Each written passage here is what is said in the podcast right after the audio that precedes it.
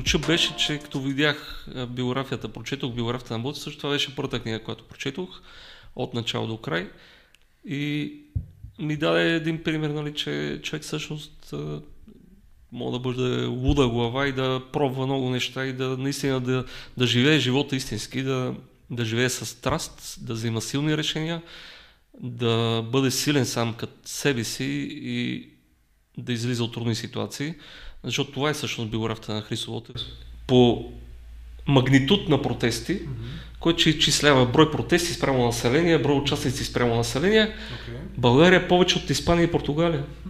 Вижте. А ние казваме, не, не, тук хората не протестират, хората не ги интересува. А не е вярно.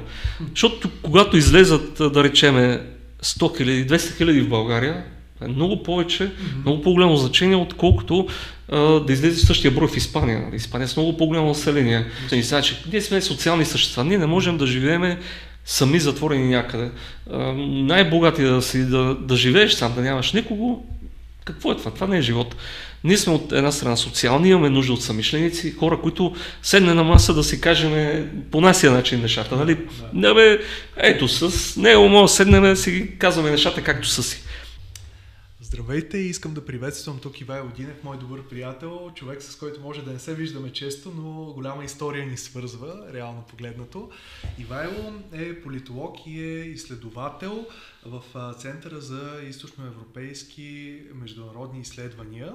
А, той самия живее в Берлин от вече не, не малко време, бих казал аз, и ще се представи с няколко думи. От там нататък ще си поговорим малко повече за а, за гражданската активност, за това какво е да живееш в Берлин, какво е да си изследовател като цяло и не малко други теми. Здрасти, Иво. Здрасти, мерси за поканата. Аз онзи ден кацнах, така че направо така, топъл-топъл от Берлин идвам. А, с какво занимавам? Там няколко да, работа, тебе, да? изследовател съм, политолог. Работата ми е основно с а, изследвания на Източна Европа а, периода от края на студената война до наши дни. А, центърът е създаден от скоро 2015 година след решение на Бундестага. Всички партии са съгласили, че немското общество има нужда от а, нов център, който да анализира процесите в Източна Европа, а, тъй като част от старите изследователски центрове в германската държава са лека по лека са, са спрели дейност, които са били нали, традиционните. И покрай събитията, които се случваха, да речем, в Украина, в Русия и в другите държави, са разбрали, че имат нужда обществото, политически елит да знаят повече за това какво е източна Европа, какви процеси движат този регион, какво се случва изобщо там. И а, моята работа в центъра в момента е концентрирана между другото в една нали, много така актуална тема, а, кои са процесите, които а, движат конфликтите и а, а, как кажа, cooperation, а, ето сега. Взаимовръзките, партньорствата. Партньорствата да, в Източна Европа. Линия. Аз съм отскоро от буквално нали, самия живот в Берлин е малко повече от една година. Mm-hmm. Работя там близо две години, но а, така, на български комуникираме доста с, вече така има голяма българска диаспора, така че няма да бъда от българите, които са отишли за няколко месеца в чужбина и почват да забравят всичките си български думи, езика им вече става, нали, както ами аз съм сега, нали, няма да говорим по този начин. А и ти да прави така препратка към английски, не към немски, което ми е по-лесно, защото аз не знам немски и ще ми е трудно малко да... Да, да моята работа е изцяло на английски. Там немски, отива в Германия без да знам немски. Това, което знам за немски е да отида на каста в супермаркета и да кажа мид карта бите, което означава с карта моля и, и до там. дали касиерката казва нещо и аз не знам какво да отговоря да си поръчам нали, каквото искам в ресторанта. Това е до някаква степен лесно. Така беше и в Италия, нали, така да кажа, преди ти живееш а, в Италия? Преди Германия а, имах а, така период, който а, правих докторантура в Италия. Нали, след се познавам от доста време, от 13 години, но а, след бакалавра и магистра в Софийския университет, които бяха в моят случай а, една дисциплина за изследване на Балканите, която включваше история, политика, Минало култура. Мин... Мин... на Юго-Источна Европа. Така се Мисля, че в момента са променили името на геополитика на Балканите, нещо от този сорт, но това е една специалност, която да, си я избрах като наистина даваща различни посоки на развитие и в моят случай аз бях от тези, които решиха да се насочат повече към анализа на политическите процеси. А, и това също даде така и подход в моята научна работа да изследваш не просто съвремието, като откъсната част от миналото, а да гледаш и назад във времето какви са били дългосрочните процеси, които всъщност са част от обяснението на настоящето. Нещо, което е огромна грешка при много съвремени политолози, които гледат затворено, като в една, един похлопак, настоящите процеси не знаят, дори не се интересуват от националния контекст, например, от историята на тази държава, която анализират. Та в моят случай това не е така заради бекграунда, че а, съм завършил историческия факултет, както и ти. И... Тук може би, ако искаш да направим една скоба, да кажем, че се познаваме от а, вече 12-13 години заедно сме учили в исторически факултет. Аз спомням, си спомням така, когато се запознахме, блок 51 в студентски град. Ходихме май да подаваме някакви документи и след това седнахме да ядем пица с тебе, някакво момиче, чието име не помня и един адвокат, Никола Кисьов се казва, момче, който учеше право. Той тогава не беше адвокат, но малко по-късно се превърна в адвокат. И тогава се запознахме с теб и аз не помнях, не, не можех да разбера какво говориш. Защото аз бях дошъл от Варна и говорих на меко, а пък Иво идваше от Благоевград и говореше на много твърдо. И все едно, че говорим различни езици. Цакто го кажа, направо се сети, как беше на, нали, на една опашка, нали, тези прослути опашки навсякъде. На една опашка в самия блок редяхме се докум, за документи, нали, студенти си, всеки иска да почне социалния живот, да почне да комуникира с някой и ние бяхме на опашката и почнахме да... да ти беше с дълга коса тогава, между другото. Е, е. Беше така, един като метал изглеждаше. И много яко, да, между... Абе, ти нямаше толкова силен акцент варненски, нали, така, от този източния български диалект, който е доста видим при някои хора, но при тебе беше така лек. Моят македонски диалект, той до момента аз, това да мен е така дори е, една пастрота на език, аз много си харесвам нали, как официално се води западно българския диалект, много си го харесвам. Това за мен е така една пастрота, даже се опитвам някакви думи, които съм ги забрал но съм ги ползвал, когато съм живял в Благоевград и да, когато съм посещавал а, моите села, а, съм научил думи, които са бавите делците използват. Аз искам да си ги припомня и понякога, като ги забравя, си ей, сега, това как беше? Али, знаех тази дума, това означаваше, еди, какво си, ама сега, как беше тази дума? И това за мен е една пастрота и много доста Една така, нали, има хора, които сега в двамата случая тръгват от провинцията, нали, дълбоката провинция от един до другия край. Чакай, отиват... сега Варна не е дълбоката провинция. Ама другия край на България отива в центъра на България, което е центъра, економическия, културен да. София. И идваме и това за мен е не е да забравиш откъде си тръгнал и сега аз съм отишъл в Берлин да забравя откъде съм тръгнал, да ме срам да кажа, че съм българ и това пък никога не се е случвало. А, напротив, знаеш какво се случва? Преди да дойда тук, да хвана полета за София. Имахме коледно парти на, в центъра и всеки трябва да донесе някаква, някаква храна, питиета. А, нали, най-честия случай купува нещо готово. Аз видях в супермаркет и си викам сега, какво да взема? Видях домати, краставици, о, аз ще направя шопска салата. Взех там сирена, домат, сиренето в Германия, нали, в повече случаи е гръцко сирене, нямаше българско, пробвал съм българското, той не е наистина като българското, така че взех гръцкото, което наподобява българското в България. А, направих салата, отивам горе в коленото парти, където събрахме в една огромна зала, а, слагам салат и веднага всички, а, шопска салата, към тази, разбира се, взимайте, това от България, някой спомена, а, ма тя не ли от Сърбия салата? Моля ти се, това са пълни глупости. Как? Разказах цялата история, не знам ти дали си е слушал, но това, тази история бях чул в исторически факултет от етнолозите, от а, един от преподаватели, който, съжаление, почина наскоро, Весените Певичаров, и прословут така преподавател легендарен. Той беше разказвал историята как от Балкан турист е създадена шопската салата като нали, меню най-вече за чужденците, които идват в България, да има нещо традиционно. Mm-hmm. Всяка традиция, знаем добре, е измислена. Нали? Нещо да. такова като традиция, която сама се създава няма. Обществото създава традицията. Да. И това е Тя динамичен процес. Тя не идва от е, така, не се материализира като някаква магия. Някой я прави. Но това с шопската салата малко така, обидата и сила, когато някой каже шопска салата от друга държава. Да. Така, добре, вие знаете ли къде е шопския край? Така, Намира се в България. Да? Мисля, че има някаква част, която попада в сърб, сръбска територия, но реално това е шопската салата е българска Там край. е Точка, да. ако не се лъжа също. И това се води Да. шуплък. Но това е като нали, сравнително, когато живееш навън и когато някой те пита, това ми се е случило в Италия, между другото, да ме пита човек, италянец, нито образован човек, вие защо не си сменихте азбуката? И аз не мога да разбера, що за въпрос да, нали, какво искаш да кажеш с това? Питам, какъв проблема, нали, защо трябва да сменяме азбуката? Ами вие ползвате руска азбука. Трябва да си смените нали, от кирилица на латиница. Не Нали, знаят. хората на, Да.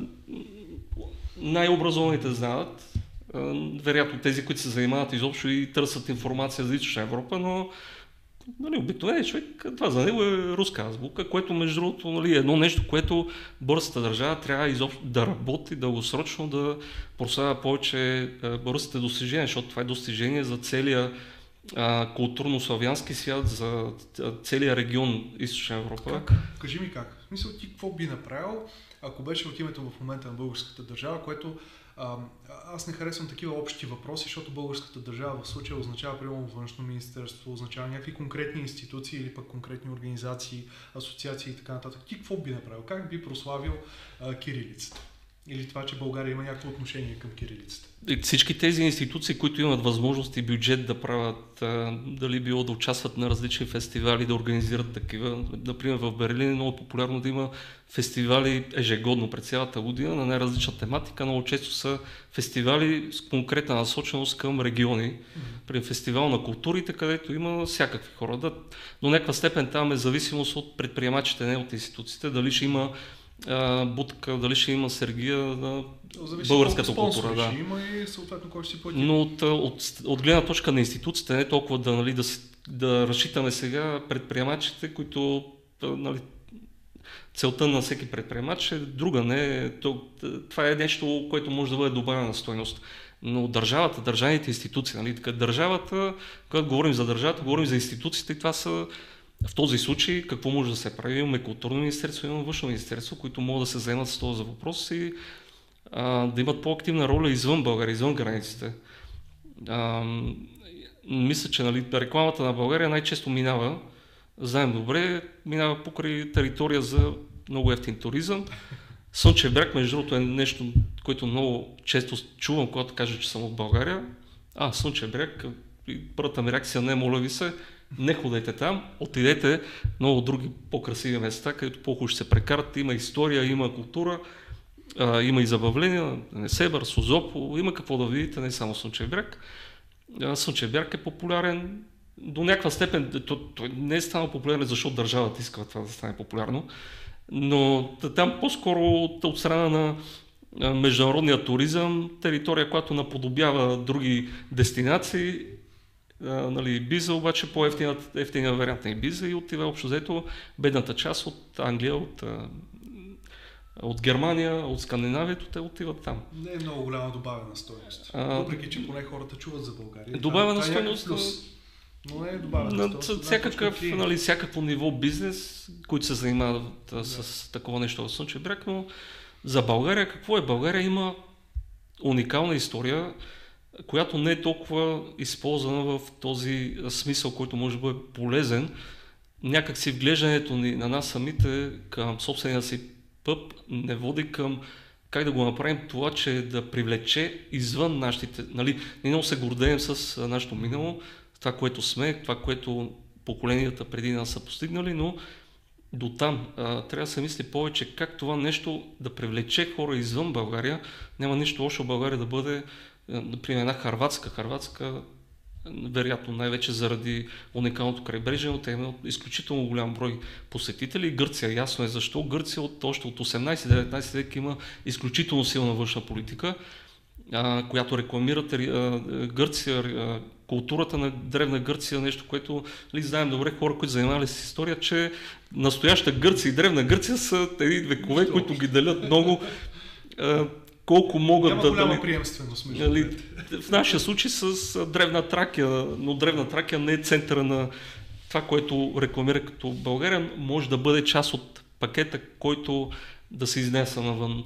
Това, което години наред не изнасяме навън е по-скоро лоши новини. Нали? Сега мисля, че не е толкова това, но 90-те години, а, после в началото на новия век, а, най-вече лоши новини, свързани с престъпността на българи, които отиват извън границите или а, формирането на нови гета в а, чуждите територии, където живеят бедни българи. А, в момента, вероятно, част от рекламата, която България изнася навън е също ефтина работа ръка. Нещо, което не е добре, не е добре и за самите българи, които отиват на там, ясно е. За тях те отиват, защото намират повече възможности. Все още да, варианти, има разлика в доходите, ясно е. Те, не, хората не са виновни. А, институциите, когато говорим за държавата, институциите не са просто за ползване от днес за утре, да направим нещо, тук да назначим едни наши хора, нали, да има, да, да не се сърди комшията, да не се сърди родата, да помогнем на това, но то трябва да помогнеш на цялото общество, то това е, това е ролята на политиката. Политиката не е само цел, политиката е когато ти искаш да занимаваш политика, нали, не знам дали помниш, но а, едно от така прословителни начинания, когато бяхме първи курс, бяха а, там ни на двамата ни бяха много забавни тези лекции по социология. Така, Боян Знеполски. При Боян Знеполски, да. е много добър преподавател. Mm-hmm. И на нас двамата ни бяха много интересни тези лекции. Повечето наши колеги някакси се отдръпваха, не, не виждаха смисъл защо това го учиме, защото повечето бяха влезнали с идеята, нали, учим история или учим етнология. Тогава, тогава времето, само да дам някакъв контекст, беше такова, че а, примерно от хората, които са в исторически факултет, 90% чакаха само да пробват да се преместят в право. Аз бях един от тях, не ми се получи, не успя да се премести право, ако трябва да съм честен. А, може би за радост, може би не. А, така или иначе не се занимавам нито с право, нито с етнология, както част от вас вече знаят. Но реално повечето колеги наистина нямаха никаква представа какво правят в университета и това май не се е променило във времето, но има едни 10% като мене и Ивайло, на които им беше интересно. Поне интересно. Ние също нямахме представа какво правим там, но ни беше интересно. В моят случай аз много исках, ти, помня сега се сетих, че ти наистина а, казваше в началото, че искаш да се преместиш право. И при мен си беше съзнателен избор. Аз а, бях пропуснал една година и това да почнем по-назад. Но имаме време, така че може монолози да си водиме. Спокойно може. А, нали, това, хората няма как да знаят. Преди време, преди 10 години, много говорихме за това и говориха, така и по медии се говореше, но а, преди да влеза в исторически факултет, всъщност аз бях завършил строителен техникум нищо общо. Общо взето, пътеката ми беше да отида по строежите и да работя строителство, нещо, което е а, много добра работа, добре платена в момента в България, но а, на мен просто не ми вървеше. Това просто не ми идваше отвътре. На мен, на мен беше кеф да измазвам стени, да лепя почки. Това може го още от 14 годишен, но когато отидох да реално исках да пробвам. Пробвах различни професии всяко лято от 14 годишна възраст с идеята да разбера изобщо какво искам да правя, да не бъде тази за щастие бях семейство, което моите родители ме бяха оставили да решавам тези неща спрямо моите си интереси, да пробвам различни неща. Бях тренирал футбол, не се получи заради контузия. Тренирах в прословите клубове в Благоевград, нали, това е люката на толкова много таланти. Да, за, само си за... че имаше там архиврак. Да, между другото, не знам дали все още съществува, но а, тренирах а, в два клуба. Втория беше Македонска слава, който беше а, така, архиврага на Пирин Благоевград. Не съм тренирал в Пирин Благоевград, който е класически отбор на Благоевград. Okay. Традиционният, така най- с най-много успехи. Тренирах а, като така, тинейджър в а, една нова школа, която беше създадена тогава от Ивайло Донов, който а, е един от така, тима, който отива в а, САЩ и печели четвъртото място. И той, ползвайки своята кариера като футболист а, и навън, а, събира средства, чрез които прави една уникална, всъщност, уникална, уникална школа. Беше направил един терен, който тогава, това е било началото на 2000-те години, някъде 2004-2005, един терен, който по това време нямаше в България. Mm. Нямаше такъв терен в България и една листовка от нашите така, учители. Да, е беше най-добрият терен за футбол в България. Уникално чувство. да си просто. говорим за гражданска активност. До къде стигнахме, човек направо не знам. не, не, не. Моите идея си говорим за, си говорим за най- най-различни теми и от всяка тема може да, да извлечеш нещо в една посока. Нали? Но ето, човек, аз нали, нямам сега връзка с Иван Адонов, но е, това е уникален пример за човек, който е изградил кариера като футболист, международна кариера и той се връща за да развие всъщност искаше да развие децата в Болград, които от малки, ние, нашето поколение сега играят повечето видеоигри, PlayStation и така нататък, но като малки човек навън излиза и играе футбол. Това е просто, няма друго нещо. И супер много деца играеха футбол.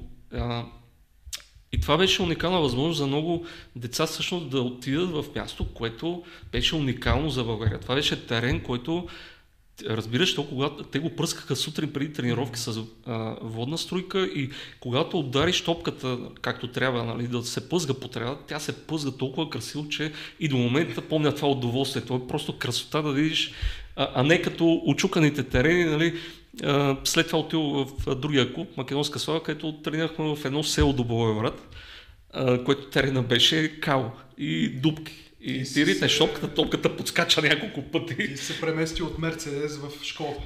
Буквално. Не беше правилно решение, но да, да общо взето така се случи.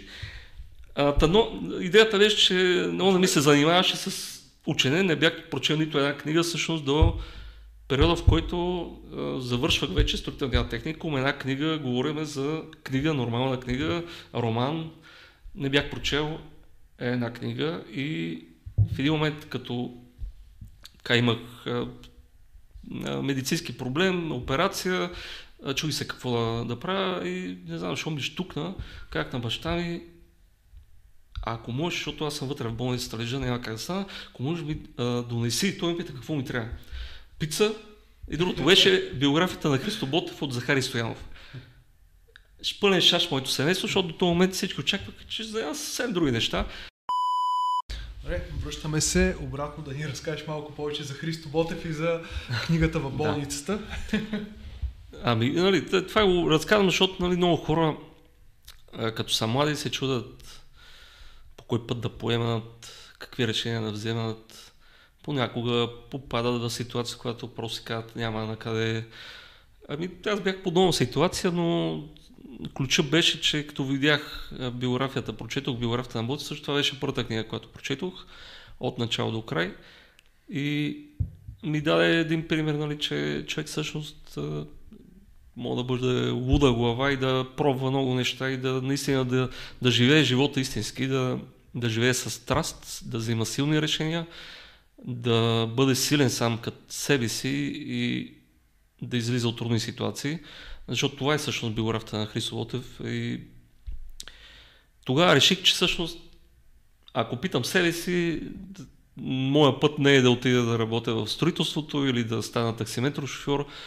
Това не са лоши професии, но чувствах, че на мен се занимава с нещо различно. Винаги по-скоро съм, съм се интересувал от а, а, дейности, които из, изискват повече а, така, абстрактно мислене, дейности свързани с... Много, много ми е било интересно, например, историята, много ми е било интересно обществените отношения, хората едни към други, защо са такива, какво прави живота такъв какъвто е. Нали, ние сме децата на израснали в един много тежък период за България. Нали, сега живеем в съвсем различно време, но 90-те години това, което се случи в България, всеки, който е преживял това, според мен много въпроси има в себе си. И на мен... въпроси има и много големи предизвикателства в живота си. Направо аз на моменти се чуя как сме успели да, да се изградим като някакви личности, които са що годе нормални. Казвам, що годе нормални, защото всеки да. има някакви предизвикателства. Трудно е да кажем нали, колко да. сме нормални. Да. Но 90-те години в България за мен това е това е национална катастрофа. Просто този продължителен преход с толкова много жертви, които нали, ние не го говорим като жертви дело на война, защото не е било война, но реално толкова хора се погубиха тогава живота, толкова хора, които никога няма да се върнат в България, толкова хора, които живееха в супер трудна финансова ситуация. Абе, като сложиш и мутрите, които буквално убиваха някакви хора, то си имаше и е- буквално жертви. Да. Действително и... жертви. Да. Прехода е много интересен период. Прехода е много драматичен период. Действително, това си е катастрофа. И те много хора си умряха. Буквално умряха. Мутрите ги застреляха, може би на моменти дори и самотата бих казал аз от семействата, в които родители са отишли някъде далече, а, някакви деца са станали наркомани по тази причина, защото не е имало кой да ги гледа. Аз в моят квартал имах много такива хора, честно казвам. Дори мой, а, но, много тежки съдби. Да. И то много от нещата, които в България в момента кут са свързани директно с този период, прехода. Та, на мен нали, някакси подсъзнателно мисля, че това не е повлияло, защото който е израснал този период се пита за много неща. И оттам насетне реших, че моето място всъщност е в а, а, ролята на човек, който се занимава с обществени дейности, който се интересува изобщо на къде отива държавата, какви са процесите, които го движат лека по лека така ми се разви интереса с изследователската работа. Общо взето, откакто отива в... Къде отива България? Кажи ми съвсем сериозно. Ти като професионалист, защото всеки един таксиметров шофьор може да каже България отива на някъде. Не, сега е по-зле, сега е по-добре, всеки има някакво мнение. част от бизнеса казва, ама ние сега сме много по-добре, отколкото преди 40 години. Част от таксиметровите шофьори, шофьори казват, ей, по бай точно време какво беше всеки човек има някакво съвсем различно схващане, а ти имаш професионалното схващане, което е различно. Тоест ти го анализираш по професионален начин. На къде отива България? България, за съжаление, нали, това, което различни хора различно казват, защото България е на няколко скорости. Има хора, които, това е една от, един от дефектите на прехода, че той докара България до ситуация, в която има няколко Българии една България, която наистина много потръгна, много се разви. А, нали, най-така чисто се говори за София център, за София Жълтите 1000, жълтите павета. да речеме, IT сектор е една от марките на България, всъщност той се развива чудесно. Той е наистина пример за това как може една индустрия да се развие. Но там но... са 120-30 хиляди души, горе-долу с Няма как и да сме държава на, в един сектор. Да. Нали, една държава има, така да го кажем, на друг инвестиционен принцип има различно портфолиото. Да. Една държава има суровини, има индустрии, които са, например, тежка индустрия, метали и така нататък. Но има социално разделение, то е факт. Аз не харесвам, че много хора най-често поради политически причини не иска да говорят за това нещо, но то е факт. Има хора, които живеят в страшна мизерия, има хора, които от години живеят пред страшни трудности, има хора, които живеят и прехода наистина помогна да, да развият своите възможности, да намерят много шансове, да печелят много пари, да работят за много високи заплати. Това нещо не е добре за една развита държава. Нашата посока от началото на прехода винаги е била на Запад. На Запад какво е? Е, живейки сега в Германия, но и следователски гледайки разликата между Западна и Източна Европа, дори би казал вече не толкова Западна и Източна Европа, а някои страни от Източна Европа, защото има някои държави от Източна Европа, които в момента са в много добри показатели спрямо Западна Европа, като например Словения, Чехия, Полша, Словакия, Полша. Полша. Е економическа сила. В момента всъщност тези държави, които изредих, са а, едни от първите по економически развитие и също време по а, индикатора за неравенство. Също това са държави, които почти Словения, който е бил в Словения, например, Любляна, това е държава, която ти не можеш да видиш а, а, а, просеци, а, хора останали а, без а, дом, а, хора, които имат проблеми с, с базовите си нужди. Тя е изключително развита държава от, от гледна точка на економическо развитие, но и социално а, това, което беше грешка на прехода, е, че той беше изключително свързан с политическата власт. Кой ще вземе властта, коя от двете сили нали, в началото на прехода, комунистите, антикомунистите. И сега основната битка беше всъщност кой ще направлява този преход, която е политическа битка. Но това, което се пропусна тогава да се изговори, економически на къде отиваме. България премина към един преход, който е ясно може да се изрази като див капитализъм, не е социален капитализъм, който също е Западна Европа. Западна Европа, традицията на Западна Европа, държави като Германия, Австрия, това са държави, които са преминали исторически периоди, епохи, в които а, имало два, нали, това в научни изследвания се анализира, но така по-просто да се каже, два блока. Единият блок е блока на капитализма, на движението на капитализма, най-вече предприемачи, буржуазия, хора, които искат да... За кога говориш? Исторически, още за 19 век, да. началото на 20 век. Войните, после този златен период за Европа, също е след Втората световна война, който води до а, да, консенсус между този блок, mm-hmm. който е блока, който е, представлява всъщност интересите на буржуазията на предприемачите, които нали, там интереса винаги е печалба, свръхпечалба. Другия блок е този на работещите движения, социалните движения, които са за увеличаване всъщност на а, социалната държава, на услугите от държавата, които са за намаляване на тези неравенства. И тези два блока, една да, дългогодишна борба води до това, което ние всъщност харесваме в Западна Европа, именно този консенсус, който от една страна ти имаш пазарна економика, предприемачество, имаш свобода, но от друга страна, тъй като погледнеш какви, каква е ролята на държавата, всякакви индикатори може да погледнем. Бедност, неравенство, ролята на държавата е да намали тези негативни ефекти от пазарната економика, тъй като а, нали, тук, едната... Тук аз бих се вкарал в някакви спорове и в обяснения, обаче няма да го направя, защото е, не е това целта. Сега, ти от, така, от другата страна на, на барикадата, но аз съм от така така да се каже, произлезъл съм си от работническото семейство и а, няма да предам класовата си идентичност. А, за мен е не, аз, аз разбирам напълно, че нещата винаги са въпрос на баланс, просто може би в Западна Европа вече а, са преминали и едната крайност, другата не мога да кажа, че са преминали, защото те не са имали нито социализъм, нито комунизъм в, а, в този смисъл, в който ние сме го имали, защото той и при нас не е било точно така, то е било някакъв, някаква форма на част от а, логиката за социализма. Но това, което си мисля е, че когато натрупаш много голяма история, ти вече стигаш до някакъв момент на еквилибриум, който е баланс между едното да, и другото. Да. Въпреки, че сега, примерно, ако разгледаш световната економика, всъщност Европа е много назад. Тоест, ние вече нямаме много добри възможности, точно защото сме прекалено социални, например. Добре, а, а кои са тези, които в момента са всъщност изместващи в световния ред и в економиката? Китай, която каква е? Тя е комунизъм плюс капитализъм. Това е да, е също един държавен капитализъм, контролиран от комунистическата партия. Да. Целият процес е ръководен от партията. Да.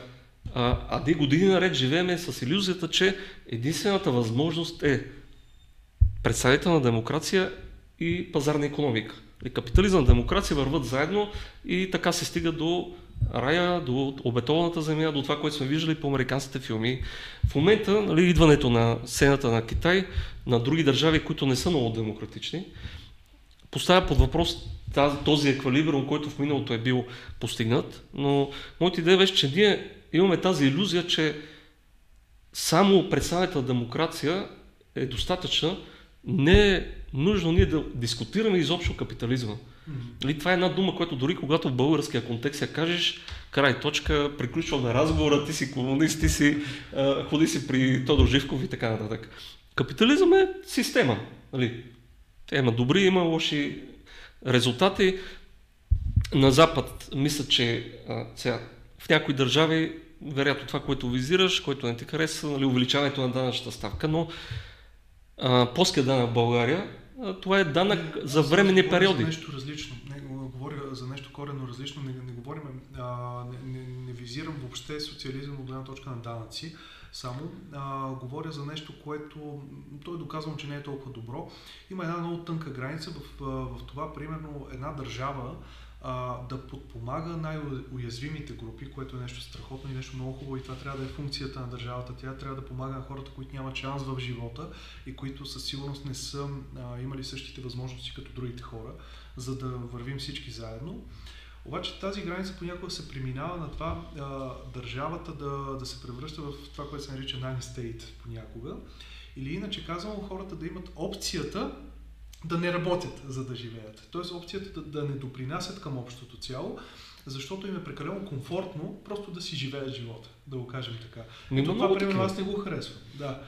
Има много хора, които не работят, защото Има. са наследствена аристокрация. Има и такива. Наследствени имоти. Пример, това е един въпрос, който България не се дискутира. А, някой в миналото е убивал други хора, за да може неговите правнуци един ден да не работят. Буквално го има и това нещо. Нали, това, има от другата страна. Да, нали, да. Но, но аз не го подкрепям и от да, едната страна, да. и от другата страна. Идеята е, че нали, общото благо, mm-hmm. въпросът за общото благо е въпрос, който колективно се решава и който включва много през... взимането под въпрос на няколко системи, които са свързани една с друга. Едната е, една система е политическата система, друга система е пазарната система. И в България много рядко се обсъжда пазарната система, някакси остава на самотек много дълго време се говореше, че няма нужда изобщо държавата да се намесва. Тя се намесва дори когато няма нужда да се намесва. Когато казва, че няма да се намесва, тя се намесва. А, идеята, например, в Германия, в Германия колкото по-висок, по-висок ти е запад, по-висок ти е данъка, увеличава се доста. И това е свързано с твоята колективна отговорност към обществото. Сега, ако поставяме на масата какви са данъците там, какви здравни осигуровки, никой българин няма да съгласи, го направим едно обществено допитване, дори али, има допитване в миналото, които на въпрос за или против увеличаването на данъците, за или против увеличаването на социалните услуги. И малцинство са тези, които са за увеличаване на данъците, мнозинство за увеличаване на социалните услуги, а те са двете... Всички искаме да получаваме, никой да. не иска да плаща. нали, то, нали, е така. Десятък от Османската империя остана така в, в нашата колективна памет, но такъв десятък. Да. Реално няма една държава в момента, която да има десятък. 10% дана, който фаща всичко, не само преките косвени данъци и така нататък. Такова нещо няма. Нали? Една така наречена бананова република не може да бъде България. България иска да бъде в златния стандарт, който е държавите, които са в топ економическо развитие и социално развитие. Нали? Индексът за социално развитие включва ефектите на държавата. Изобщо, ние когато имаме един държавен бюджет, как се управлява, за какво отива той, по какъв начин а, той набъбва, нали? какви, какви са начини, дали данъци спрямо това, като си плащаш а, хляба в супермаркета или данъци спрямо, разпределени спрямо тежестта на заплатите, доходите. Аз съм, нали, тук може да имам различни позиции, но аз съм за много твърдо прогресивно данъчно облагане. То няма как да бъде сравнено с Германия, където мисля, че скалата от, от, отива към 40 и няколко процента. Франция е много повече там, мисля, че около 80%, но цяла Европа, с изключение на България, някои от Балтийските републики, мисля, че Унгария все още, всичко останало е прогресивно данъчно облагане. 5 7 държави са с да. такъв равен. И, и това също е да. резултат mm-hmm. на развитието. Добре, аз, аз имам един въпрос към теб, чисто като концепция, защото не съм съгласен с теб, но съм съгласен с това, че ти имаш съвсем различна гледна точка и това е супер. Нали? Те така се раждат идеите, буквално. А, нещо, което и аз самия би го дал като аргумент а, срещу това да има прогресивно данъчно облагане е а, мотивационния момент. Тоест, един човек, който чисто в Англия, да го кажем, че един човек, който е а, до 30 000 паунда, той плаща 10% от своите доходи към държавата. Окей. Okay. Човека, който е от 30 до 50 000 паунда, примерно плаща 15% доход. Когато си на границата на тези доходи, в един момент се окаже, че ти е по-изгодно да си по-надолу, а не по-нагоре което пък провокира повече хора стоят по-надолу и да вършат по-малко работа или пък да получават по-малко доходи. Те не се мотивират да продължат напред в системата на изкарването на пари, в която живеем в момента. Ти би ли казал нещо по тая линия, че има такъв проблем или това не е проблем? Или каква е твоята гледна точка за нещо? Не, не мисля, че имат проблем с мотивацията по-богатите хора. не, те са по-богати, защото прогресивното не е само към богати. Да, да, да. То е към различните класи на обществото. Ами, нали е, мисля, че в някои държави, в България се обсъждаше дълго време, това е една правилна политика за а, минимални осигурителен доход. Окей. А, сега хора, които взимат най-низко заплащане, в Германия, да, така е. Там има мини-джоб, има а, мини-джоб е работа, която последната граница беше 450 евро на месец, което е супер ниско за не е Германия. Ти, ти Да. не да Най-вече се върши от студенти, нали, това е почасова работа, мисля, че е около 10-15 часа на седмица. Да. Необлагаем А, доход, има едно нещо, което е нещо между мини джаб и фултайм джаб, което е миди джаб или нещо подобно, което е малко по-високо, но пак е под минималната заплата. И мисля, че и двете не се облагаха с изключение на здравните, но там се поема от работодател и така нататък. Окей. Та, мотивацията, сега, мотивацията може би някои хора наистина ще си кажат, е сега не, няма смисъл, обаче реално ти като растеш в доходите, да растат ти данъците, но тези доходи няма да се променят така, че примерно този, който сега ти плащаш да речем 40% данък, защото си преминал над 50 000 евро на година а, и някой, който е 30 000 и има по-малка данъчна ставка, да речем 30%, в крайна сметка ти пак взимаш повече. Да, ти ако беше на 30%, ще взимаш много повече, но това е философията на... Аз ти покажам, че около границата някъде, Да. човека, който взима повече пари, всъщност взима по-малко пари. Това е голямата ирония. Е, това- Когато говорим около границата, Да, не да, когато да. си в горната граница вече, ами когато си между двете граници. Вероятно са го измислили това да не се случва, Аз- нали, да се... Има такива cuts и разни подобни Да. неща, но аз имам приятели в Англия, които ми казват точно това нещо. Казват ми, ми аз съм точно на границата между едното облагане и другото облагане и за мен няма никакъв смисъл да мина на следващото ниво, защото реално ще имам по-низки доходи, отколкото имам в момента. И това е една от ирониите на такъв тип данъчно облагане.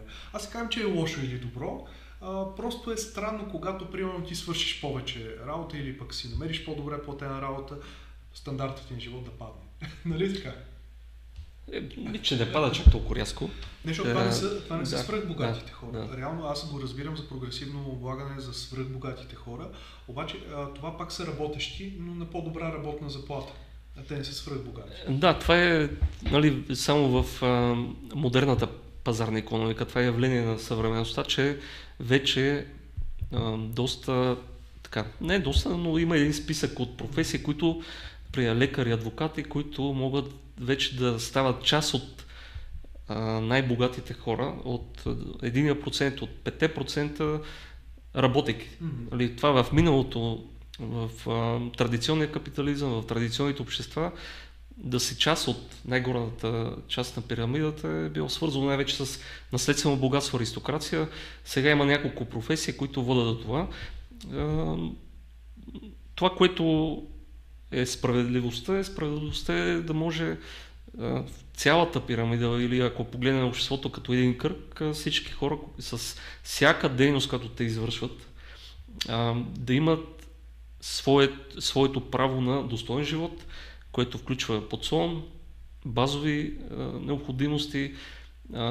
Вече дори когато погледнем, например, индикаторите, много често, които се споменават за индикатори за бедност, за а, нищета, нали, България там все още е първенец в Европа, те включват много неща, включително а, нали, много неща, които ние, които сме израснали, да сте се чудиме нали, как това пък ще включва като сигнал дали си беден или богат, но е факт, защото това са резултати от тяхното мислене. Нали? Те, когато а, такава бедност, ширеща се бедност, каквато имаше 90-те и няколко години по-късно, една масова бедност и масов недостиг, за нас би било чудно, но за тях това са моменти от много далеч в миналото и някой да, прекъсна и тук.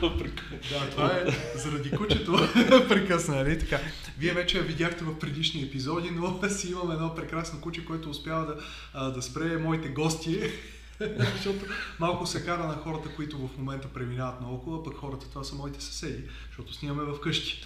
Да дам една, една секунда спокойствие. Домашна обстановка сме тук. Да, пием си По чашка пием си имаме. виното, а, лафим На си. здраве. Да, направихме и малко off the record разговори за какви ли не неща, от спомени в студентското, а, в студентството в 51 блок до а, предприемачеството в България и разни Да. такива неща. Да, моя мине ти беше загадна в началото, че така интересна темата за гражданската активност. да. Нали? И за бизнес, и за економика, може с други хора да говориш повече, но И искам нещо друго да те питам аз за гражданската активност, действително, защото а, за тези от вас, които не знаят, всъщност Ивайло беше, аз бих казал, един от гръбнаците на гражданското общество в последните 12-13 години, с серия от различни активности. Заедно сме били в протестите срещу акта, а, като студенти, които искаха да свалят безплатно музика едно време и други неща, филми и още какво се сетите. А, сигурен съм, че не много хора осмисляха реално какво е акта преди 12 години. Аз си признавам за себе си, въобще не го разбирах, а, но пък вярвах много в свободата и затова протестирах. Може би едно от най-ключовите неща за всеки един студент трябва да вярва в свободата, нали така? А, но Иво продължи напред и а, продължи много да се бори за различни каузи. Някои от тях сега по-социални, други в миналото свързани с образование. Иво, според тебе какво изобщо означава гражданска активност? Защото много често хората говорят за гражданско образование, Да, да. говорят за това, че трябва да сме граждански активни и никой разгеле не излиза да дефинира какво е това нещо. Нали, Какви са стъпките на гражданската активност? Най-смешното, най-смешното пък знаеш кое, е, че всяка година някой казва България трябва да има гражданско общество. Какво е това? Или, или някой, например, организира протест 2023 или 2024 година роди се гражданското общество в България. Нали, сякаш Да. предните Всяка година 30 се години не е имало гражданско общество. Ние го раждаме всяка година и след това го изпращаме към гробищата. Да, или, или никога не е имало. Нали? Да. Някакси това е, тия някакви хора там правили са нещо, няма. Да. Нали, няма памет за тези неща. Да, да речем сега да отидем в Софийския университет да питаме, сигурно те няма да знаят какво е било преди 10 години, Да. Е, какво няма са да правили, чували но... за студентска окупация, няма да. Да. са чували за протести, за това, че Симеон Дянко от 2009 година режеше бюджети. Няма да се чували за Пицата, много... прословутата пица, да. Пицата. Какво е гражданското А, общество? Какво е гражданската активност? Ще това е да- по-простичко един човек да го разбере сега от тебе, наистина простичко Да, го правиш. най-просто е ти като живееш, ти си жив, ти си част от едно общество, ти живееш в тази държава, ти не си отговорен само за собствената си живот, трябва да разбереш, че твоя живот зависи от всичко останало, от а, твоята общност, семейство, държавата, а, институциите и ти имаш роля в това. Ти имаш роля изобщо на къде отива страната и ти имаш силата, има, има безкрайно много механизми, чрез които можеш да повлияеш и да направиш така, че да бъде по-справедливо. А, много хора не знаят механизмите, много хора не си вярват, много хора, нали, конспирацията, че тук има едни, например, 5 човека или 10 човека, които всичко правят. Това всички сме го чували. Ясно е, че в а, едно общество има хора, които има много по-силни позиции. Ясно е, че политическия елит а, е този, който той е отговорен да се занимава с, а, най-вече с политическа дейност. Това му е, така да се каже, професията. Но в една демокрация, демокрацията е жива, тя е динамична, тя се променя, обновява от хората. Хората могат, ако поискат, могат да направят всичко в една държава. Има много примери. Между другото, Дай България, дай ми. България, постоянно, ние си казваме черногледи, много сме черногледи и първо място сме и по нещастие. България е държава... първа. Молдова е първа. Молдова ли е Да. първа? Биха ни. Вероятно, защото също там има доста българи, така че те са така повишили резултата. може, може. България е държава, която много често споменава, не само ние, но и на Запад се гледа като една държава, която а, не е толкова демократична, не, не работи много демокрацията, Не е много корупция, хората не също, са да. активни. Да. Аз съм на тотално другата позиция. Значи, ние ако погледнем България, и тук имам данни, факти. За- Една от предишните ми занимания в дисертацията, но също когато беше. Ние говорихме за това, но в Италия завърших докторантура по политология и а, там събрах данни за брой протести, участници, много други индикатори, но Окей. тези бяха основните в един кратък период, 2009-2017 година. А, Сравнение между Италия и България? А, България и Словения правих А, сравнение, но Добре. а, това, което излезе, След това прави сравнение с Испания, Португалия, Сърбия и Харватия. И какво излезе? много Че интересно. по магнитуд на протести, който изчислява брой протести спрямо население, брой участници спрямо население, Окей. България е повече от Испания и Португалия. Вижте. А ние казваме, не, не, тук хората не протестират, хората не ги интересува. А не е вярно. Защото когато излезат, да речеме, 100 хиляди, 200 хиляди в България, е много повече, много по-голямо значение, отколкото да излезе същия брой в Испания. Испания е с много по-голямо население. Като процент територия и така е нататък. Съвсем различна разлика. Нали, научен подход е да сравняваш тези неща, не сега, буквално колко са излезнали, Да. спрямо населението, територията. Та България също има много активно гражданско общество. Там има много други неща, които мога да коментираме като негативни явления. Но българите дори, ако поставим на картата, колко често ние само за тези 30 години сме имали а, масови движения, които буквално са искали корена системна промяна. Това се случи 89-та година, 97-та, 2013, 2020. Това нещо няма го намериш в Германия, в Италия, Франция. Там масовите движения са най-вече около конкретни реформи. Например, пенсионната реформа миналата година във Франция. Да. Синдикати, студенти, а, пенсионерски организации отиват. Да. Протестират за конкретна, конкретен проблем, който искат да решат. Да. Това между другото е един от механизмите как хората могат да влияят вътре в демокрация и какво означава гражданска активност. Има Акта- конкретен проблем, Да, искаш да го решиш. акта беше такъв протест. Да. Има конкретен проблем. Акта беше, акт е споразумение, търговско споразумение, което изключеше много действащи вече в интернет, свободното пространство, извън Чакай, него. изпрат за мунда.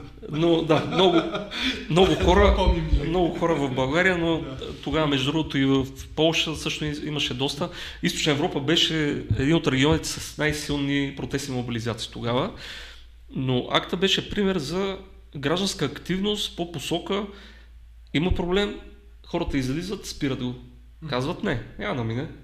Но такива протести в България са за, свързани с природата, свързани с различни законови промени, а, свързани с работнически права, но за разлика от тези а, посоки, които са реактивни мобилизации, хората се Което е от нещо и реагират. Нали, Да. Това е протест. Ти си да спреш нещо, да го прекратиш, да Да. бъдеш анти нещо. И да дай сега пример за обратното. Другото, което в България е много, то е много симптоматично, са тези масови движения.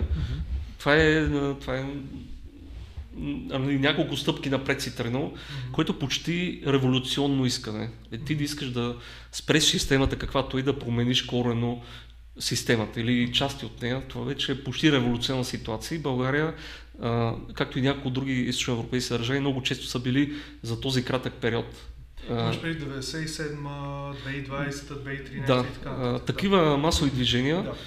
По-рядко се случват в традиционните демокрации. Да. Другото нещо е когато си за. Когато имаш конкретна идея, събираш самишленици, намирате начин как да се организирате, намирате механизма, чрез който да осъществявате натиск. И то е по много начин. И сега а, така, по-младите хора вероятно ще се очуват, ама ние, ние когато сме правили протест срещу акта, ние сме били на по 21-2 години. Толкова. Значи ние Да. Е, ние бяхме 7-8 човека, примерно, от Да. които помня как имаше един-двама, които в последствие разбрахме, че са политически ангажирани и се опитваха едва ли не да... И, а, и, и им казахме, не, мерси. Да, да. Нали, и общо ги взето. разкарахме веднага там. Но е, на по 21 години ние сме ходили в общината да искаме разрешение за протест. Да. В България, за щастие, мисля, че и до момента разрешение за протест се пуска много лесно. Това, което иска общината, нали, малко накратко така, нали, ръководство по Да. протести.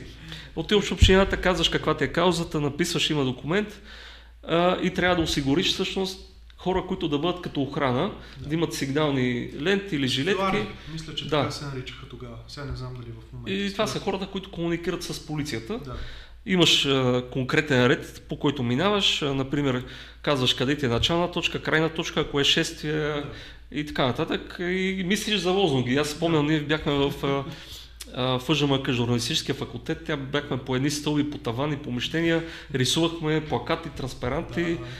А, а, една по-смешна история така беше с преди началото на студентската окупация 2013 година. А, нали, ние, ние го планираме. Но хора тогава по-късно, когато мащаба стана по-голям, почнаха, ай, тия знае ли се кой ги води там, Сорос, а, Американското посолство.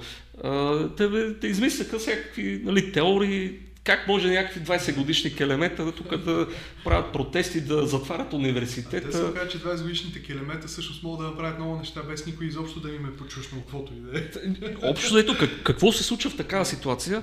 И акта беше така, да. и окупацията. Някакви 20 годишни келемета вървят, правят нещата, измислили са сценарии, те, те са го направили, изведнъж политиците върват след тях. Mm-hmm.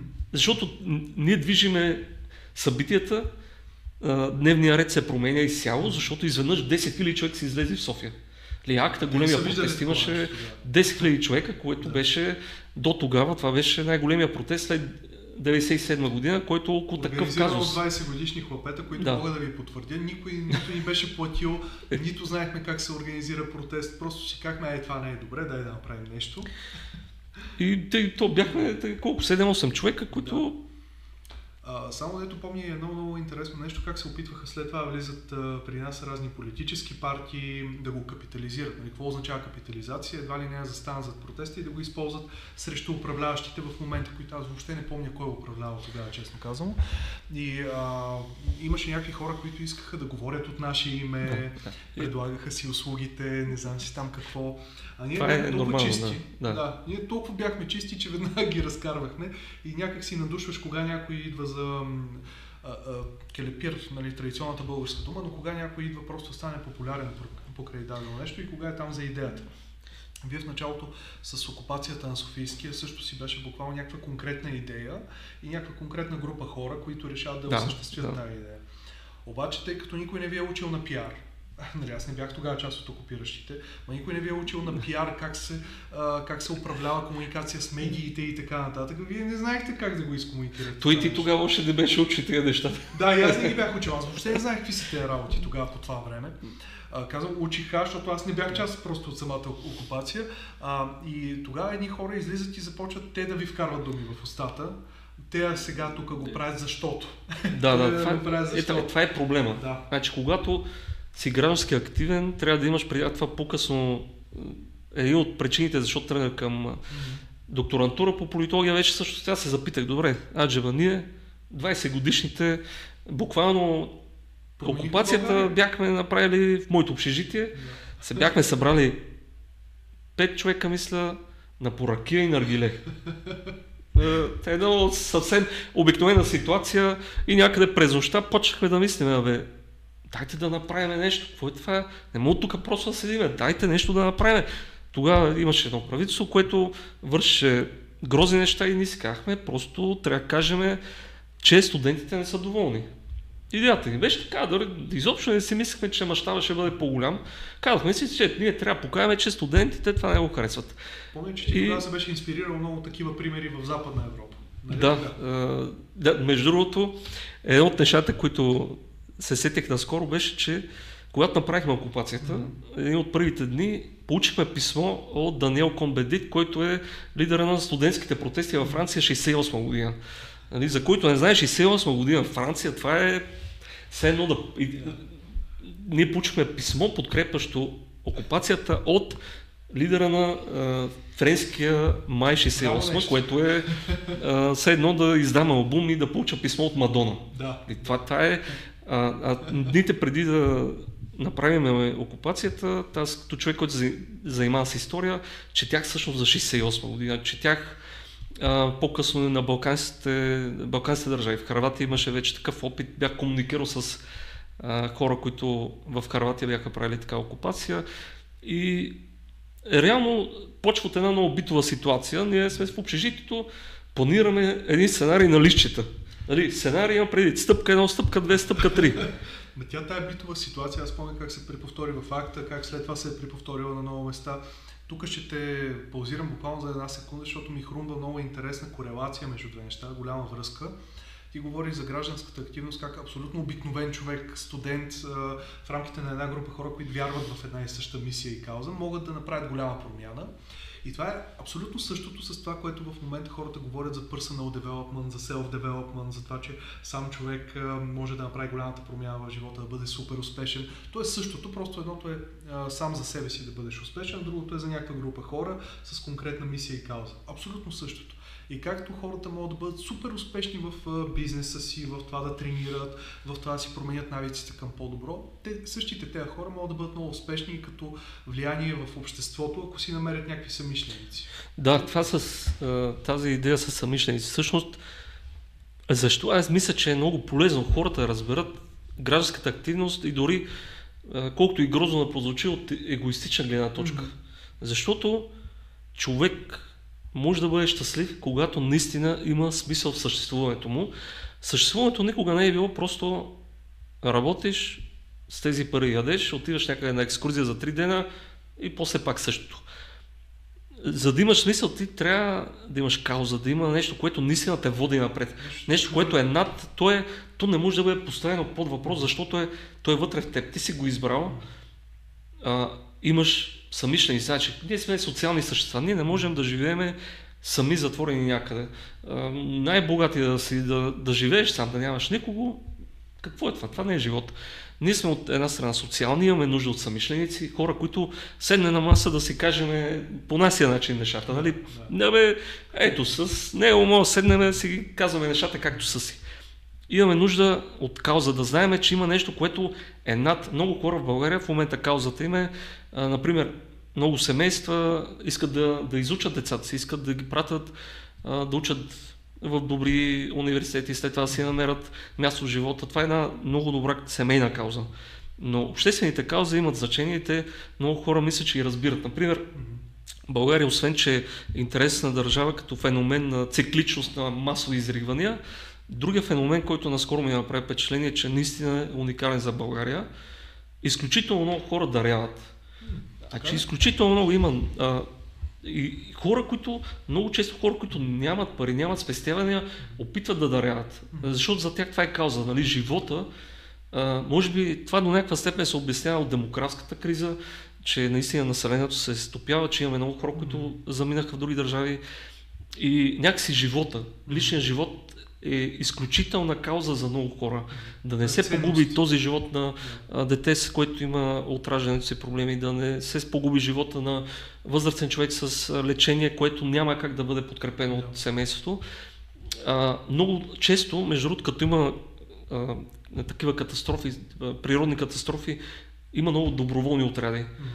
А, дори в съседните държави, когато има, българите искат да помагат. Аз си мисля, че това е един вакуум. Хората също искат да помагат. Хората са добри сами по себе си. Нали? Та дилема философска, дали човек е лош или добър. Поначало аз съм по-скоро, че е добър.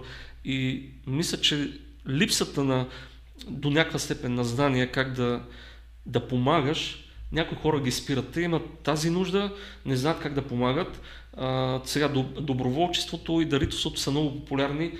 Имаме много кампании, които са организирани от... И това трябва да разбереме. И това е въпрос всъщност за когато някой почне нещо да прави като граждански активист и веднага идва някой по-силен, дали от партия, дали от медия, и иска по някакъв начин да го навигира на къде да тръгне, че в едно общество, винаги в едно общество, то е преминало през много етапи и вече са се насоили едни иерархии и много трудно, ние като сме били на 20 години акта и студентска окупация, ние да сме... иерархия тогава. Ние не го възприемаме. Не, имам предвид, ние сме тези, които не идваме отдолу. Да, да.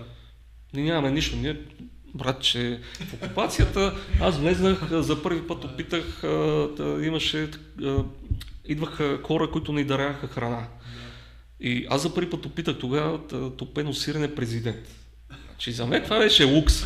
Значи аз студентски град живеех на а, хляб и пастет или тези ни имаше едни бургери, огромни бургери с един килограм картофи, да, лападунди, да.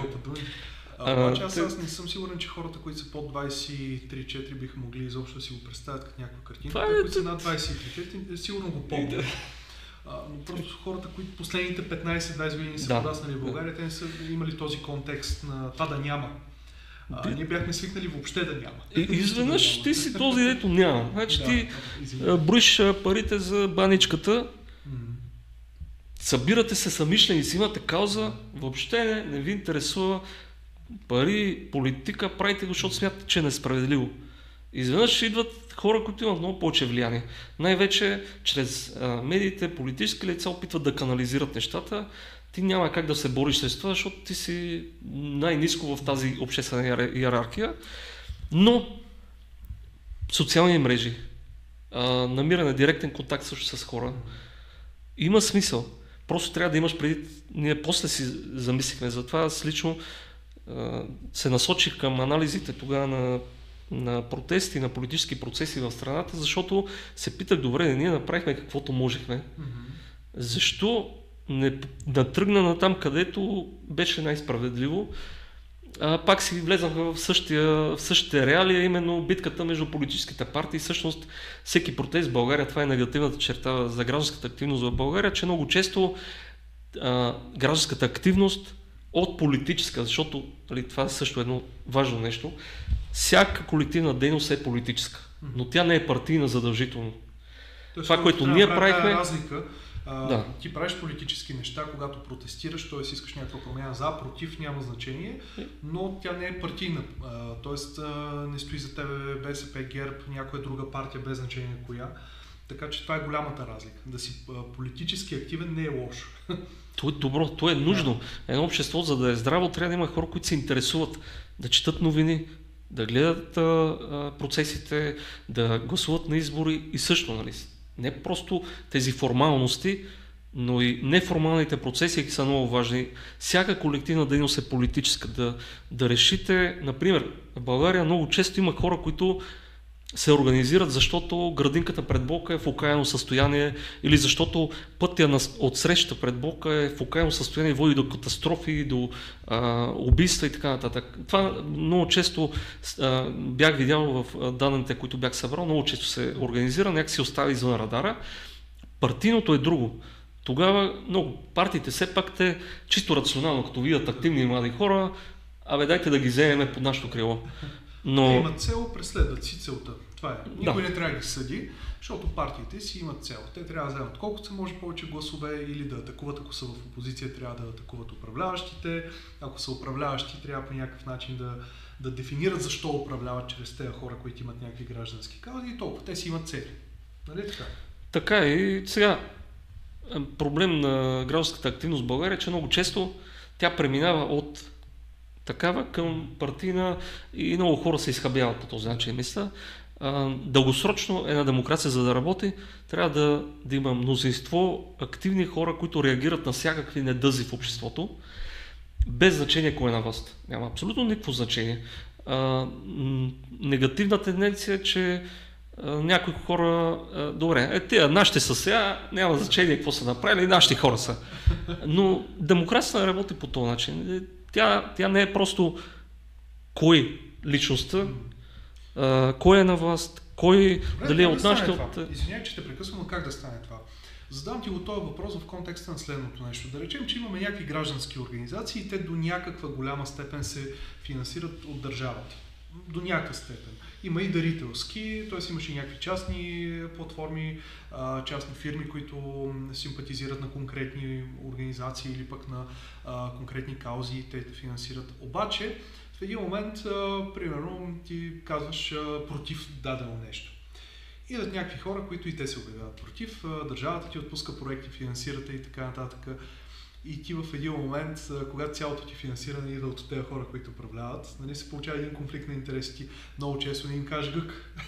Защото ако кажеш, Да. че те са направили нещо, някакво голямо мазало и вървят в някаква посока, която е грешна, дори и против твоите принципи, те ще ти урежат финансирането, което означава пък твоята организация да не бъде устойчива във времето и да се чуеш какво правиш. И задам си го този фундаментален въпрос, може би, как се постига този баланс и независимост? Ами то първо, нали, основното разделение в този въпрос е професионалния и непрофесионалния активизъм. Да. Нали, ние говорихме за акта за окупация, това е непрофесионален активизъм. А, Случайни това е, най, това е най-чистата време. форма, Да. която според мен тя, мнозинството от хората я употребява. Това е просто нещо не ти харесва, събираш самишленици, правите го, нямате никаква корисна цел, нямате идея, окей, дайте сега ще направим организация, ще намерим финансиране и така нататък. Да, това е реакция на нещо, което не ти харесва или пък позитивния протест, когато искаш да промениш нещо към по-добро. Пример, да речем, няма болница в това населено място, много хора живеят много, пък няма болница, дайте да направим кауза, кампания и така нататък. Да. Другия професионалния активизъм, който е свързан с финансиране, защото хората там работят. Mm-hmm. За тях това вече е работа. Да, да бъдеш активист е работа. А, сега аз този професионален активизъм за мен е много под въпрос, mm-hmm. защото точно тази дилема, която ти каза, и... но да продължа.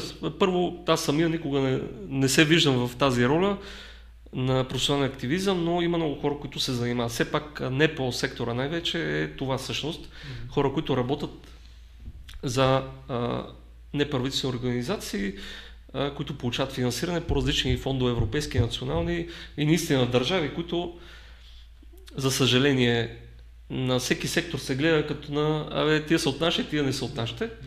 Това може също да рефлектира върху а, граждански активизъм на една организация, на хората в нея и поставя под въпрос изобщо гражданско ли или политическо това начинание отговор е също е да се търси връзката, също, нали, както казват хората, рибата се мериса от главата, а именно, че много често сега, аз никога не съм работил, бил съм стъжант само, но много далеч миналото, никога не съм работил, не съм получавал една стотинка за граждански активизъм, нали? Ако се питат някои хора е сега там. Аз това мога да го потвърдя изцяло. Сорос и така. Е, те, според мен повечето хора вече дори не знаят Сорос и Мороси, защото това беше да, старо в това... А, но много често излизаха какви ли не публикации, че а, тук и го прави граждански активизъм, защото едните или другите го финансират. Той винаги беше от двете страни. Реално всички го подкрепяха уж. Трябва вече да е милионер. Ама май не. Нали? Не, не, знам дали е. Още... Тук действително ние имахме някаква група хора, казвам имахме, защото всички тези хора вече са на 30 и няколко и всеки си е хванал по неговия си път. Ти си анализатор, други вършат някаква друга работа, аз се занимавам с частен бизнес и създавам някакви организации, но а, тези хора в миналото, като бяхме на 20 и няколко, ние го правихме, защото имахме някаква кауза и мисия. Действително, никой не е взимал пари, или поне на мен не ми е известно някой да е взимал пари или да е правил нещо. Сигурно е имало и такива. Обаче май бяха доста по-малко хора и те си бяха влезли с тази цел. То това с парите, пак някои хора, каква го... Първо, политическите партии, които са на власт, това е още от 90-те години го има тази, тази траектория, някой излезе на улицата, mm-hmm. а добре, тия са хулигани или тия са платени от, тези, от този, който е в опозиция. От този, който не харесва. Да, това е нормално, но за тази дилема с професионалния активизъм, сега аз не съм против хората, които работят в НПО сектора, всъщност НПО сектора, а всъщност, не, аз съм, аз съм работил като изследовател към и до момента също имам един проект свързан с КНСВ, което е всъщност най-голямата неправителствена организация. да, мисля, че а, това е също синдикат. Те, те са, мисля, че по закона на да, да не ме бъркат да... Но мисля, че те, също това, те, те се водат към същия закон, който са така наречени, нали, ние казваме не по имаме предвид най-вече а, малки организации от 1 до 10 човека, които да, се финансират на проектен принцип. Но... кучета, примерно, или пък младежи но... по еразъм. Да, е, това са най-често малки организации, но реално най-голямата, другата организация, синдикалната конфедерация подкрепа, но реално синдикатите са най-големите и те като числена база, те изключително, всъщност, тяхната, тяхната дейност е свързана с това, че имат членове, стотици хиляди, КНСВ мисля, че около 300 хиляди или повече. да, те също кандидатстват по различни проекти, но цялостната им дейност е свързана с това, че те имат огромна членска база и всъщност борбата за интересите на техните членове, които са работниците. И затова много често, между другото, това е интересен феномен за синдикатите, че тъй като синдикатите са свързани с интересите на работниците, mm-hmm. някой ако проследи, когато са протестирали, е, днес между другото има и протест на синдикати, те протестират без значение кой е на власт. Mm-hmm. Обаче, говорителите или а, дори политически партии много често реагират на всеки синдикален протест като а, те пък защо не протестираха еди кога си. А, което е очакването, абе, абе те, те протестират само когато, им е, когато е този или Когато онзи са на вас, а всъщност, а всъщност не е така. Реално, като събере човек обективните данни, кога е имало такива протести, те са постоянно.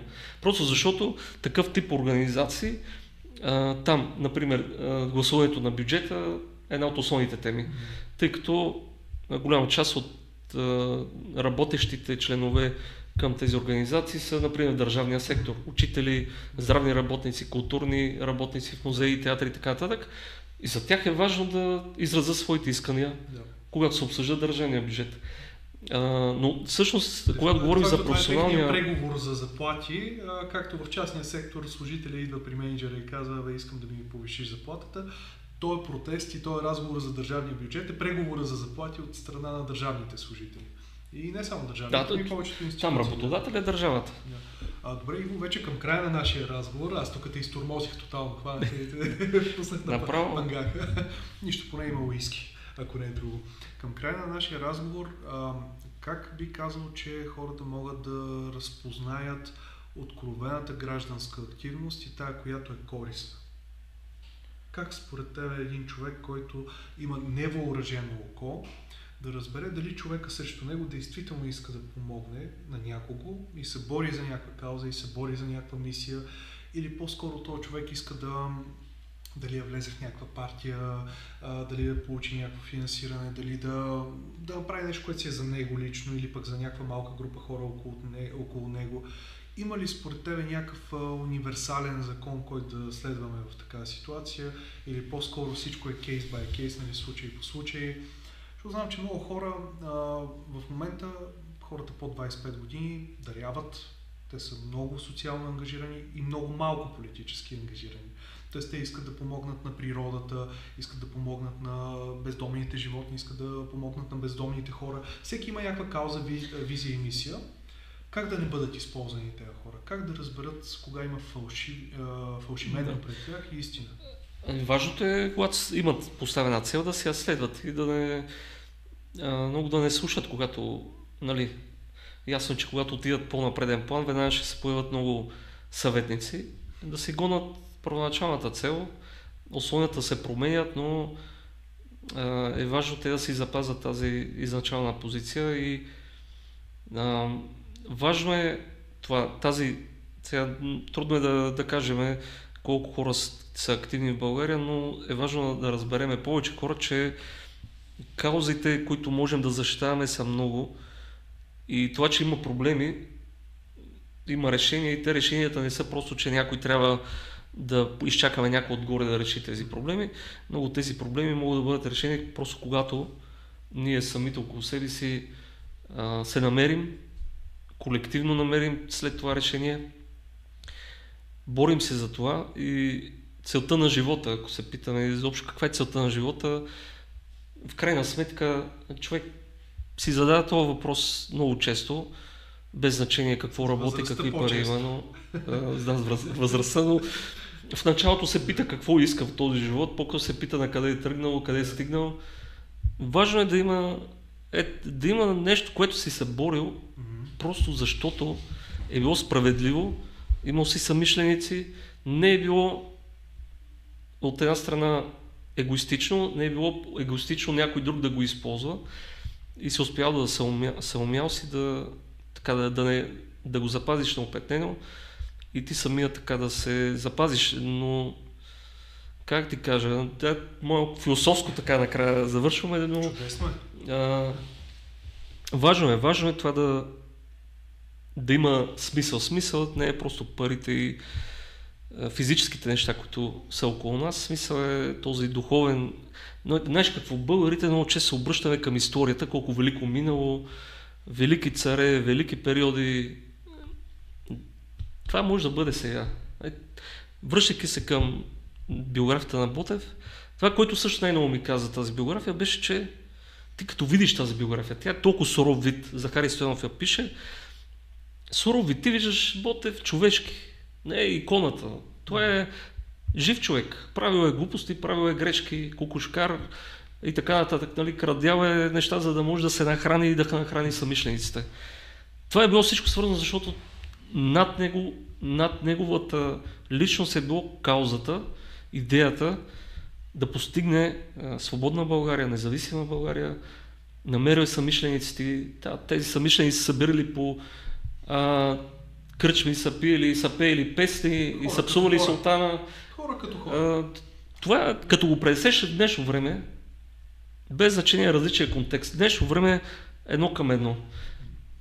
И човек може да намери човешкото в тези величия от миналото и да си каже, абе, всеки може да бъде като Ботев, всеки може да бъде като Лески. Това не означава да ги пренесеш долу, да кажеш да ги пренизиш, те са обикновени. Не, това означава да повярваш, че те са били обикновени хора, но са станали велики. Всеки може да прави велики дела, всеки може да намери този начин. Трябва хъс, идея, цел и нещо повече. Тези неща никога не са били просто индивидуална дейност, креативност. Да, може да говорим за велики творци, но те пак са били част от колективи, те били са част от вековни традиции. А, имаме нужда от самишленици, от каузи, за да живееме по-добре. И то е допосочен процес. Ние ставаме по-добри като хора и държавата става по-добра. Защото колкото повече хора има, които се борят за по-справедлива държава, без значение дали означава това а, в квартала, например, осветление няма. А, или, добре, сваляме това или друго правителство, или а, съвсем други, много по-големи въпроси.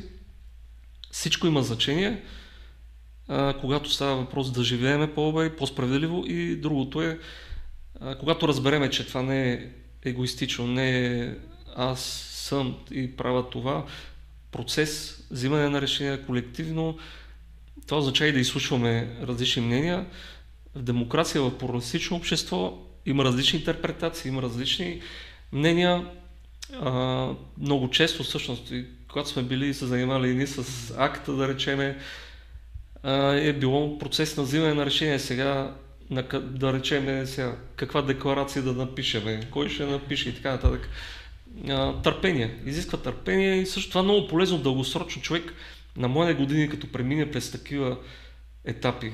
Е, просто ти, ти си един млад студент, нямаш петля в джоба, обаче правиш един национален протест, занимавате се с хиляди хора, мислите транспаранти, надписи.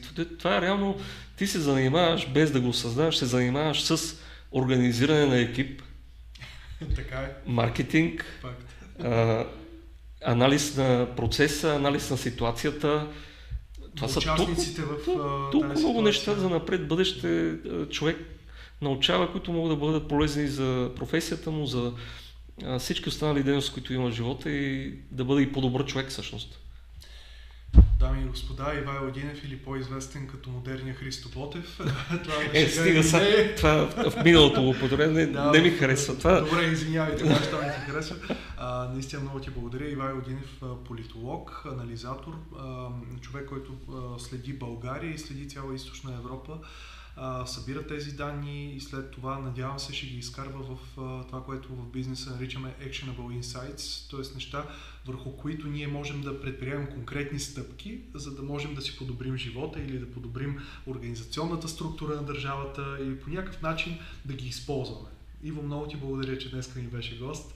Радвам се, че успяхме да пием по едно с тебе и съм сигурен, че хората, които гледат този епизод, макар че част от него ще бъде с една камера, част от него с друга камера, те ще получат стоеност. 100% това е най-важното. Тук. Наистина много ти благодаря. Мерси за поканата, супер беше и успехи в това ново начинание, като всички предишни успехи. Няма как. Предишни начинания е голям успех и с това начинание. Много ти благодаря. За да живееме по-добре, не е важен само индивидуалния въпрос, а и колективния. Колективната справедливост, това, което ние наричаме нашата родина, да бъде по-развита, по-добро място за живеене на всички хора в нея.